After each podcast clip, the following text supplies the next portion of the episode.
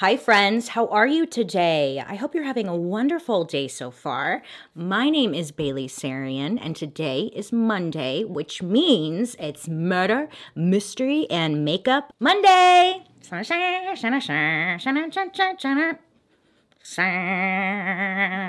If you are new here, hi. My name is Bailey Sarian, and on Mondays, I sit down and I talk about a true crime story that's been heavy on my noggin, and I do my makeup at the same time. If you're interested in true crime and you like makeup, I would highly suggest you hit that subscribe button because I'm here for you on Mondays. I'm out of breath. this week, we're going to talk about a serial killer. Buckle in, kitty cats, because what the fuck? Today's story takes place in April of 1971. The location, Washington, D.C. 13 year old Carol Spinks, she was in seventh grade and she was one of eight siblings. Um, and she also had an identical twin sister. Her and her twin sister, like no one could ever t- tell the two apart. And they would constantly play jokes on other people, like pretending to be the other sibling, you know? Twins. I don't know what it's like because I don't have a twin, but it seems fun, I would think. I don't know assumptions. But Carol was said to be a little bit more quiet, and she was like the shy one out of the bunch. And at the age of 13, she was pretty petite. She was around four feet tall, and she was just a very small girl for 13. You get it. On Sunday, April 25th, Carol and her sisters are inside of their, their home. and They're just playing. Their mother comes in. She comes in, she comes up to them. She's like, hey, I'm just gonna step out really quick. I'm gonna go visit one of our relatives, like down the street. You guys stay inside the house, don't open the door for anyone, and do not leave the house. And they were like, okay, you know. And then the mom leaves, right? Okay, so the kids are just inside the house playing, and then someone's knocking at the front door. Knock, knock, knock, knock, knock, knock. They peek outside and they see it's their older sister who no longer lives at the home, the family home. She's nearby visiting some friends. And one of the sisters opens up the front door. The sister who was knocking was like, "Hey, can can one of you guys just go to the store for me really quick? It'll just be like a quick little favor if you could just pick this thing up for me." And the kids are like, no, mom told us that we can't leave the house. We're not allowed to go anywhere. So no. So they shut the door and they go back to doing whatever it was that they were doing inside the house. But the sister is still outside at the front door knocking, knocking, just knocking. Then she starts pounding and it's getting damn annoying. So Carol, she gets up, she opens up the door and she's like, Fine, I'll go to the store for you. What is it that you want? You know, she, Carol, she ends up doing this favor for her sister and she heads out to the 7 Eleven store. Well, first of all, why the sister just couldn't go herself, we don't know. We don't know things we don't know. But the 7 Eleven was just half a mile from their home and it was like a pretty easy walk. So Carol heads out. Now, while Carol is on her walk, she actually runs into her mom, who sees Carol and is super pissed. She's like, Didn't I tell you not to leave the house? Like, what are you doing? Why are you out here? You know? And Carol explains the situation. And her mom is like, okay, I'll watch you to make sure you get into the 7 Eleven safe, but I better see you back at the house and like don't stop anywhere else. So Carol's mom, she just stops and she watches Carol walk into the 7 Eleven store. And once she gets inside their safe, the, her mom takes off and, and does her thing. Back at the home, some time is going by okay? Like 30 minutes go by. And the siblings are like, where the heck is Carol? It shouldn't take this long to go to the 7 Eleven. Where'd she go? They go outside and they start asking the neighbors, like, have you seen. Have you seen Carol? No, we can't, we don't know where she went. Then they go down to the 7 Eleven store and they're like, Have you seen our sister Carol? They went in there pretty often. So the cashier, the guy working there, was like familiar with the family and whatnot. So the cashier's like, Yeah, I just saw her. She came in, she got some stuff, and then she left. So they're like, Okay, maybe she's back at the house, or maybe she's back at the house. So then they go back to the home and Carol's still not there. She's just like nowhere to be seen. And they're kind of getting worried because they know when their mom comes home, she's going to be really upset because what was the one thing she told them not to do? leave the house. So some time goes by, still no sign of Carol, but their mom comes home and their mom is like, Where's Carol? And all the siblings, they have this like look of worry on their face and they tell their mom that they have no idea where she's at. She hasn't come home. Alantine is Carol's mom. So she ends up calling the police and she's going to, you know, report Carol missing because um, well, she's missing. Now, these shithead police officers, they unfortunately tell her, oh, well, Carol probably just ran away. And then that's it. That's the advice they give her. Click. Alantine knows for sure there's no way in heck that her daughter ran away. Okay? She's like, there's no way. Carol would not do that. So she gathers up some of the neighbors to help her look around the neighborhood for Carol. And they ended up searching like pretty late into the night.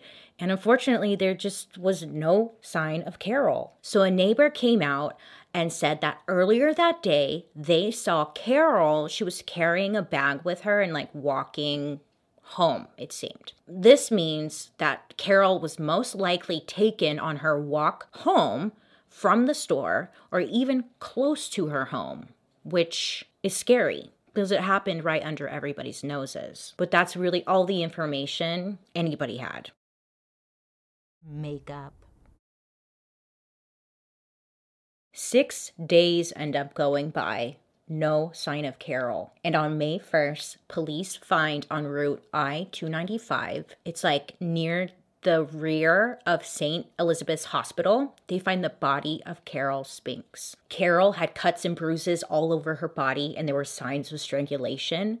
She was fully dressed, but her shoes were missing. Homicide detectives, they have to go to Carol's family. They went to Alantine and they, they tell her, like, we found Carol's body, and it was just devastating news to the family. Plus, on top of that, a lot of the siblings felt a lot of guilt for letting Carol leave the house in the first place. So, a coroner report comes out and it said that Carol suffered wounds to her face, neck, and hands. One of the strangest things of all was the fact that there was food that was undigested in her stomach. So, medical ex- examiners believe that Carol was alive for most of the time that she was missing because of the food in her stomach. Poor Carol was like held hostage somewhere for a couple of days. So, the police are now like searching for who this murderer could be. But during this time in Washington, D.C., there were large protests happening, protests against the Vietnam War. So the Capitol was taken over with thousands of protesters, rallies.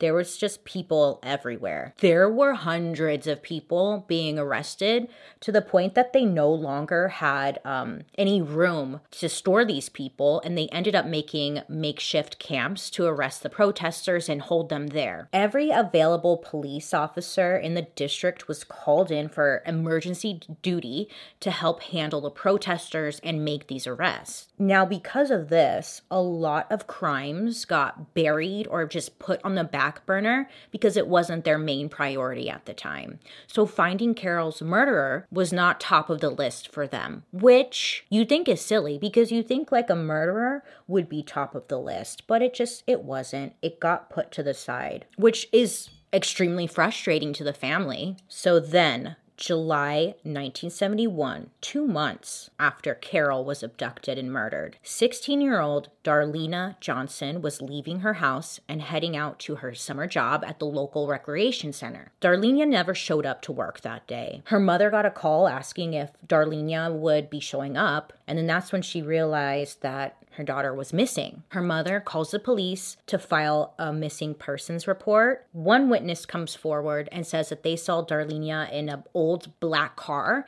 and it was driven by an African American male shortly after her abduction, but that really doesn't lead to any to anything. They just thank you for that information. And that's as far as that went. Time passes once again with no answers. This was a little different because in the following weeks, Darlenia's mother, she like got a bunch of random, random ass phone calls. Whoever was on the other end wouldn't say anything. They would just like pick up the phone and then just be breathing all heavily like a creep, you know, like, and then hang up. Like, what a loser. Get some hobbies, you know? So she was getting these phone calls kind of every so often. And I don't know if you've ever gotten these phone calls because sometimes I get random phone calls where people just breathe on the phone. so I turn it into a competition. I'm like, "Oh, you're just to you're just to breathe on the phone? Okay, I could play this game." And then I start breathing all heavily back. I end up turning it into a breathe off, okay? Like you're not to win this game. Not the point of the story. Creepy breathing, losers get some hobbies. Anyways, but these calls would keep happening. Okay, so Darlenia's mother would pick up the phone, someone's breathing But Darlenia's mother said that she just had this gut feeling that like it had to do with her da- her daughter. Either her daughter was on the other line and she had nothing that was going to prove that. It was just her gut feeling. But I think it's safe to say, you know, that when your gut feeling tells you something stupid gut it's always on point she she tells police this but again there's like really nothing they could do they're like okay do you have any proof no your gut is not your proof but then she received one final phone call, which was a man on the other end who said, quote, I killed your daughter, then hung up. Wait, how did he get the number? Oh my God, I didn't even think about that. Was it someone that she knew? I didn't even think about that. So after she gets this phone call, for good reason, she picks up the phone, calls police, but there was no technology yet that was actually able to help trace the phone call. And again, there just really wasn't anything that the investigators could do with this information. They're like, oh, wow, we'll take note of that. Okay, but then get this, because this will piss you off. I'm sorry, but it will. Anonymous caller calls up the police department. This person says that they believe that there was a body alongside the I 295, but for some odd reason, this call just wasn't taken seriously and time went on. Then, on July 19th, 1971, an officer spots a body alongside the road of the I 295. Oh, ah, what are the odds of that, you know? Her body was dressed but without shoes. There were signs of strangulation, but the body had been in this spot for at least 14 to 15 days in the hot sun which led to like serious decomposition, and investigators were unable to ID the body based off of their face. Police checked the missing persons report, and based off of the report mentioning the clothing that was worn at the time of the disappearance, they were able to ID the victim as Darlenia Johnson. Now, because of this decomposition, they could not fully determine the cause of death, but it's believed to be strangulation. Now, Darlenia was found 15 feet away from where Carol's body was found months prior. I mean, it wasn't until later news came out that an anonymous tip had come into the police department. It's like they didn't want to admit that this happened. You know, they dropped the ball on this, obviously, because the only person who would know that this the body was here would be the killer. So it's believed that this anonymous tip came from the killer because there's no way like you could spot the body just from driving on the freeway or something and it was not a spot that you could like easily access. It's like a very strange spot and it was like a very brave spot to put these bodies because it's like out in the open. It's a busy highway. Like that anonymous tip that came in was most likely the freaking killer it's just so annoying, isn't it? Time and time again, same fucking thing. I don't know why it's so hard to do your job. July 27th, 1971. 10 year old Brenda Crockett was asked to go to the grocery store, which was about a half a block away from the family home. She was given some money and she headed out. The walk, it like wouldn't have taken that long. Okay, it was just a couple of minutes, but quite some time passes.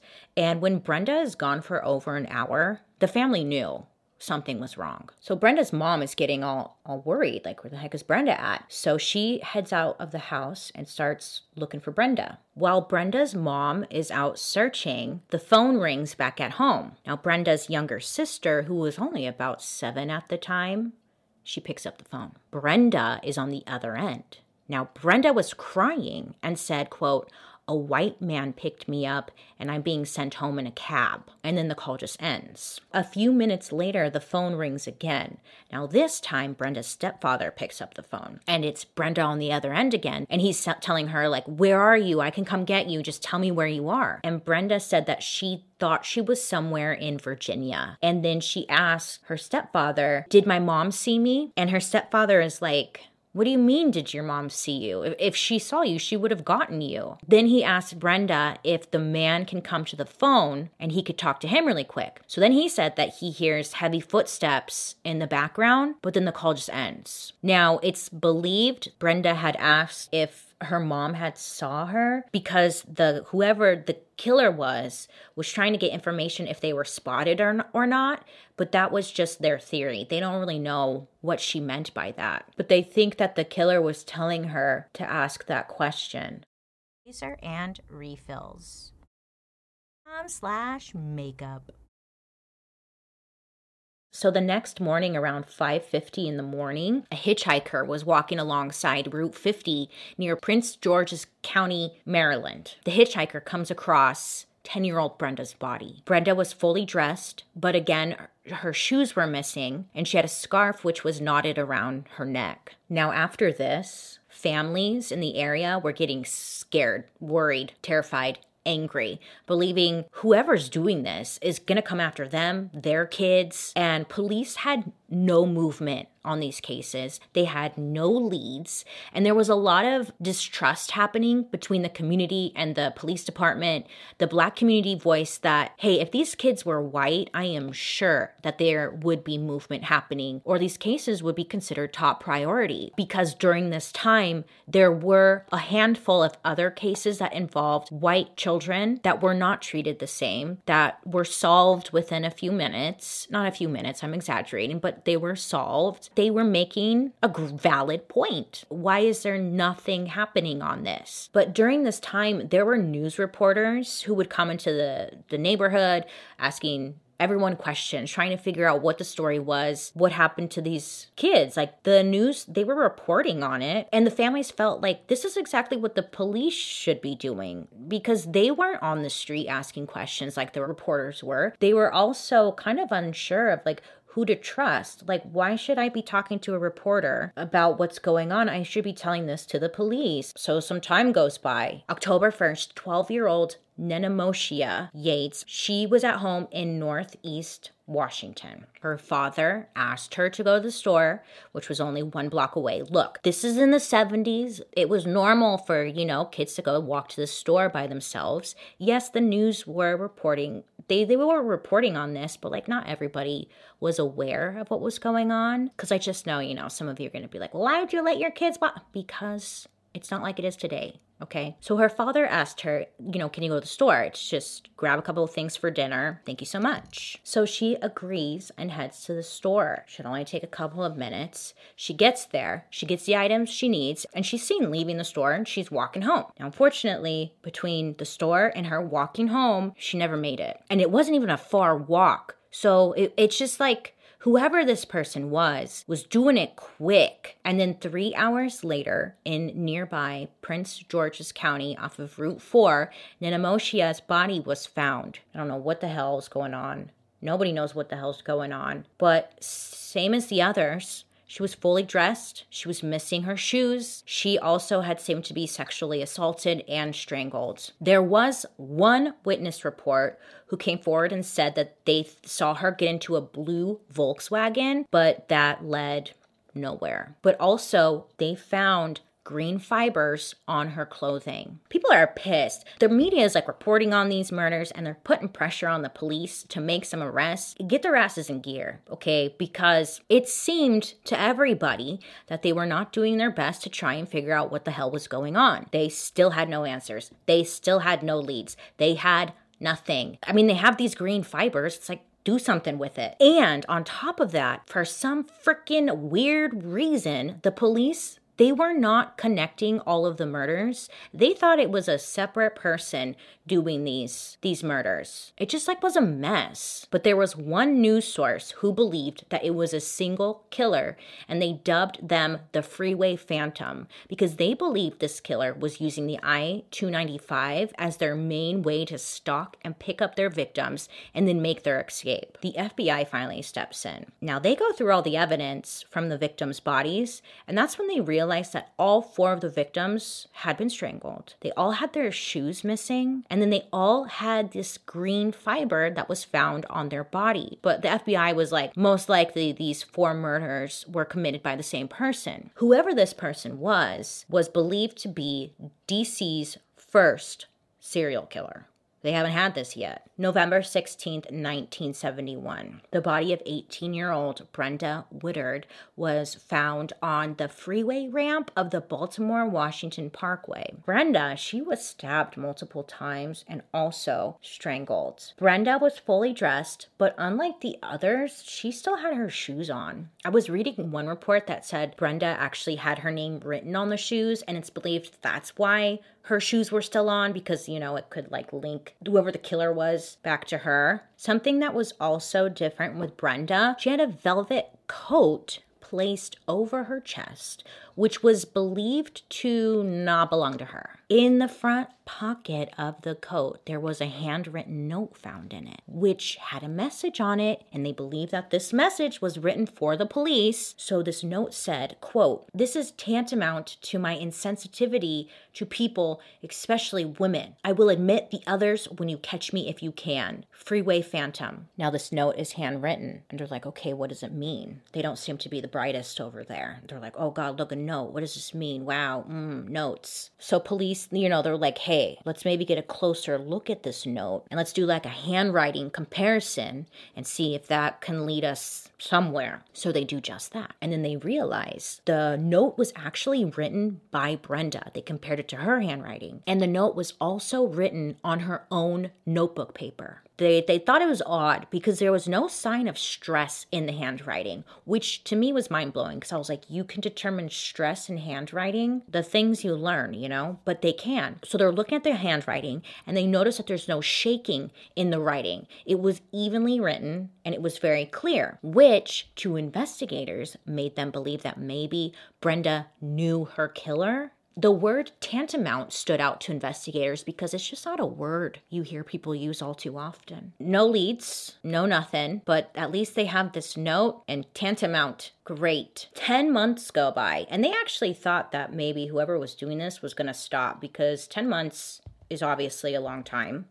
Okay, great. We determined that. September 5th, 1972, 17 year old Diane Williams went to visit her boyfriend that evening. And to get there, she had to take the bus and whatnot. So she did that. After hanging out with him for the night, Diane and her boyfriend, both of them walked together to the bus stop. They waited for the bus to arrive. Her boyfriend hung out with her the whole time, watched her get on the bus. It was like around 11:30 at night and headed home. Now, unfortunately, Sadly, Diane never made it home. Sadly, Diane's body was found like a few hours later on Route I 295 southbound. She was fully dressed, her shoes were missing, but they did find semen on her clothing, like on her jeans.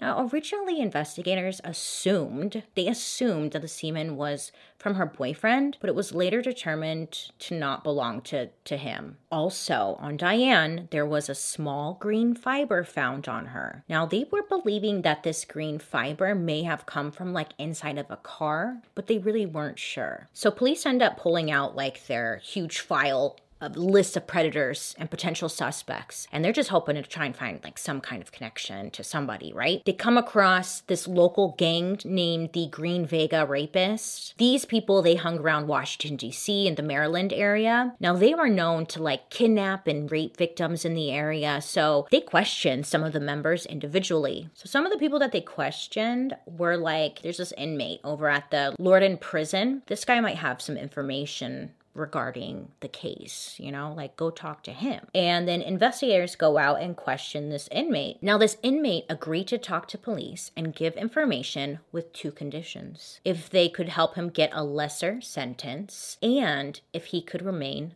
anonymous. So investigators are like, yes, we'll do that because we don't have anything. So they're asking him questions and he seemed pretty credible. So they're like, okay, we're going to take this guy out on a couple of ride alongs and see if he knows where the victims were dumped. And it will kind of test him to see if he is indeed credible and he's not just making this up to get out of prison, blah, blah, blah, you know? Now, this inmate, he was able to describe what the victims were wearing and where they were dumped. But there were some inconsistencies in this guy's story. He might know what's going on, but there's still like things he's not getting right. So they take him out on another ride along. It's like the second time they're out. And while they're driving, they're listening to the radio. So during this time, there was an election going on, and one of the candidates publicly announced to the press that they had a break in the case, that an inmate from the Lorton prison had provided information to help get this case closed. Now, this candidate, he was mentioning it publicly in hopes to win people's votes because he was harsh on crime and gonna get this solved. Because that's what a lot of politicians do. They don't necessarily care about the crime, they care about the numbers, especially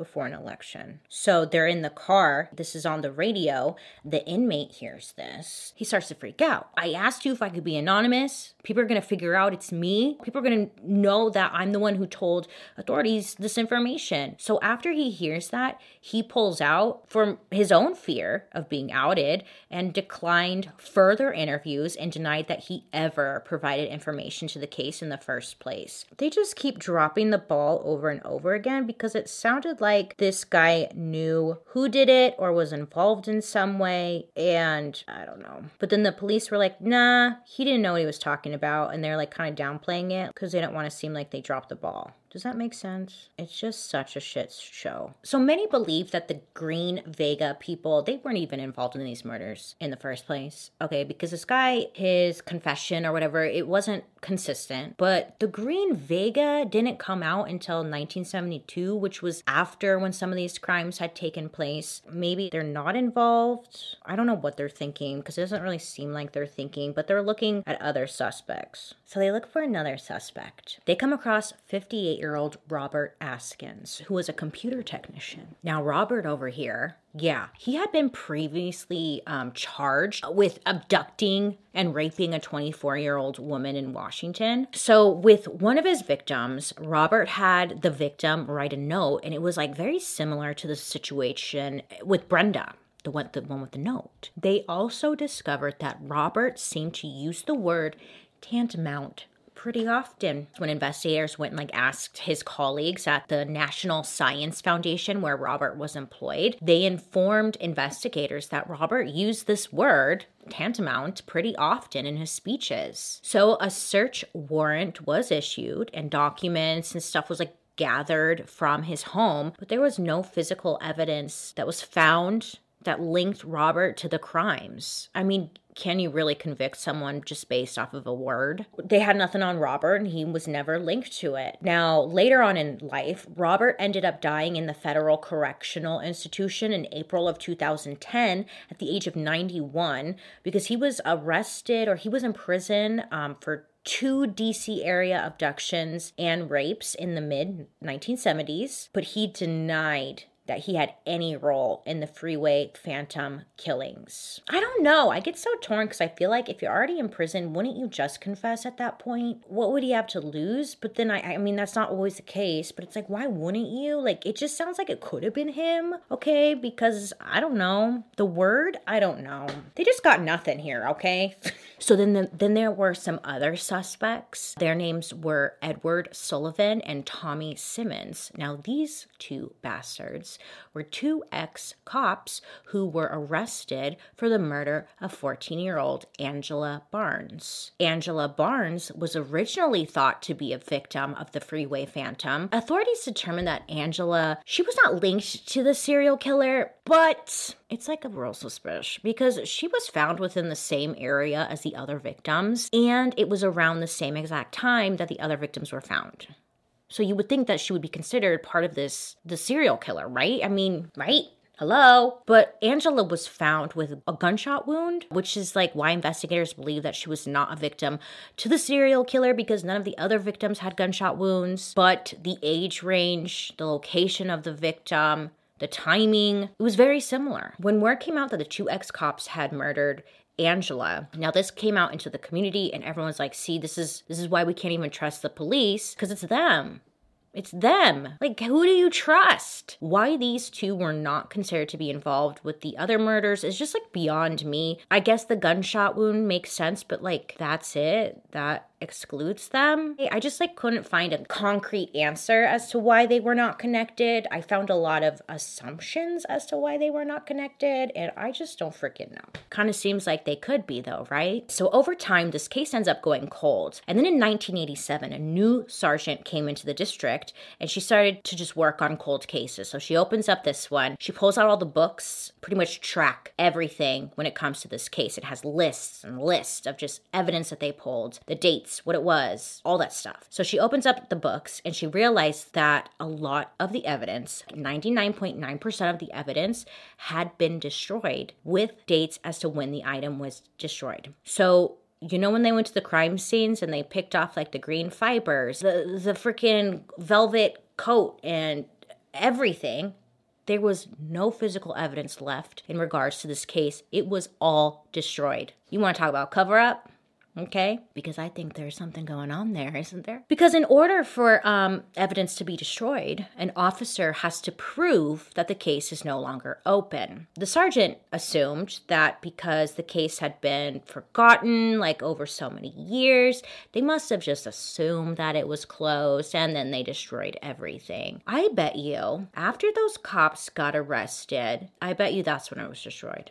I bet you. That was their reasoning as to why it was destroyed. Great answer. Oh, yeah, it's just been sitting here forever, taking up space, so uh, it must be closed. Let's destroy it all. So the sergeant, this new sergeant, she realizes this error and she's like, now I have to rebuild this whole story. So she calls up the FBI. She's able to get the coroner's reports about the victims regarding the case. It's not everything, but I mean, it kind of helps they go back to the the victims' families and they ask for pictures and clothings, items, just things in hopes to to build profiles around the victims. But the families, that's when they find out like everything's been destroyed and they're like, "What the fuck are you guys doing?" Again, they have no trust in this system because you guys destroyed all the evidence. The sergeant, she's able to gather a lot of notes and paperwork regarding the case, and she just tries her best to rebuild everything. But unfortunately, there's just no physical evidence any longer, which is a huge loss. And I just feel like that's not even the proper word because it's not even a huge loss, it's a tantamount loss, whatever the hell that word is. So they're reworking on the case with no physical evidence and they're the FBI profilers, they start again and they're able to like build a profile as to who they think this killer was. They believe that whoever he was was a psychopath. We probably could all determine that, but yep. Most likely hated women. They thought that this person had to be between the age of 27 to 32 at the time of the murders. Most likely held a day job, and whoever this person was was overly confident. They were abducted abducting these victims between 6 to 10 p.m. when usually at this time everybody was home like they would come home from work start having dinner and stuff kids are playing outside so it's just not an ideal time to abduct anybody because the chances of getting caught is very high it's very ballsy of them. Um, they believe that it was possible that the killer actually knew some of the victims and that they were able to gain their trust because of how quick it seemed to happen. And then, based off of the dump sites, I hate that dump sites. That's a that's a term that they used. It just sounds so like it doesn't sound nice. I don't know. Anyways, based off the dump sites, they were able to determine that the killer is is most likely familiar with the area and most likely comfortable there as well, which makes them think that they probably lived in the area, right? Maybe they worked in the area. Maybe it was just a location that was important to this killer. They felt safe enough to drop people there. So, unfortunately, time passes, still no leads. The new sergeant who opened reopened the case, she retired in 1994 with no closure and no arrests made. To this day, the Freeway Phantom killer still remains a mystery. Yep, Law enforcement 100% dropped the ball on this case by destroying the evidence. Some believe that they just wanted to get rid of this case in general and cover their tracks for not solving who this person was. But I think that's safe to say because technology has evolved so much that this crime could have been solved. There was DNA like on the victims, freaking those fibers, the let the note maybe. I mean, this crime could have been solved these days and it's it's just so unfortunate that these shitheads destroyed the evidence. They fucked up big time. Prince George County Police are still actively investigating the murders of all six Freeway Phantom victims. If you have any information, please call Prince George's County Crime Solvers at 866 411 TIPS, T I P S. Like I said in last week's video, people like to talk. Us humans, we like to talk. No secret ever stays a secret. You know, somebody has to know something. Somebody heard something. Somebody knows something. Somebody, somebody knows. And if you know, please come forward and call the Prince George's County crime solvers. Let these victims' families get some goddamn closure, please. Look for the shoes. Where did the shoes go? Shoes? All the shoes were missing. Where'd they go? the shoes. Someone's got to know something. I wonder if this person is still out there. I wonder if they struck again and we just didn't connect the dots because for some reason people don't like to, like to connect dots. I hope you have a good rest of your day. Please make good choices out there. Other than that, I hope you have a wonderful rest of your day. You make good choices. I'll be seeing you guys later. Bye.